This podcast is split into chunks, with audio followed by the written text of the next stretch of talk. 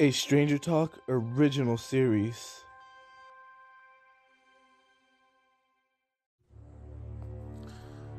Okay, let's get started. Under raging storm clouds, a lone figure stands silhouetted against the, the ancient walls of Castle Ravenloft. The vampire Count Strahd von Zarovich stares down the sheer cliff at the at the village below. The cold, bitter wind spins dead leaves around about him. Below in his cape in the darkness, lightning splits the clouds overhead, casting stark white lights across him. Strahd turns to the sky, revealing that the angular muscles of his face.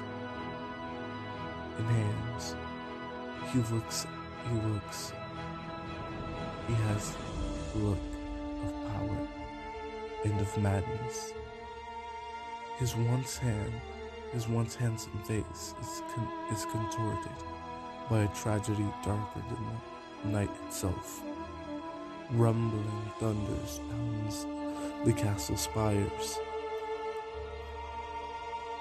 The wind's howling increases as Strahd turns his gaze back to the village.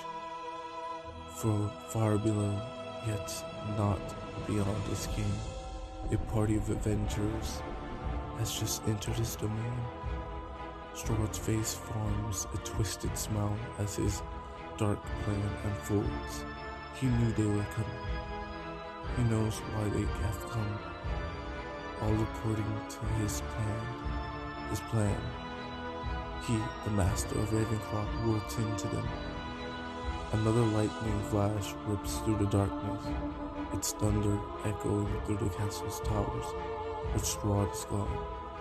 Only the howling of the wind, or perhaps a lone wolf, fills the midnight air. The master of Ravenclaw, of Ravenloft, is having guests for dinner, and you are invited.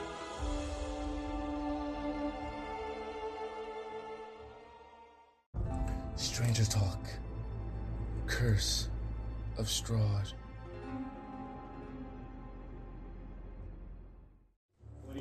I'm back with an. This is a. Now I'm telling the story overview. Adventure adventurers from a foreign land find themselves in Barovia, a mysterious realm surrounded by deadly fog and ruin ruled by Strahd von Zarovich, a vampire and wizard, using deck of tarot cards to predict their future. A fortune teller named Madame Eva sets them on a dark course that takes them takes them to many corners of Barovia, culminating with a vampire hunt in Castle Ravenloft. Madame Eva's people are called the Vistanis. They travel in covered wagons from world to world, luring strangers in Stra- into Strahd's domain. Barovia is a land of ghosts, werewolves, and other fell creatures. The wilderness hides many secrets, including forgotten ruins and battlefields that tell the story of Strahd's life as a conqueror. Adventurers who explore the wilderness find the remnants of Strahd's ancient enemies. Not all of them are dead, as dead as one might expect. For the people of Barovia, there is no escape from this from this harsh land. The town of Val of Vallaki stands ready to defend itself against the servants of Strahd, but it's far from sanctuary it purpo- purports to be. The village of Krezk lies near the edge of Strahd's domain.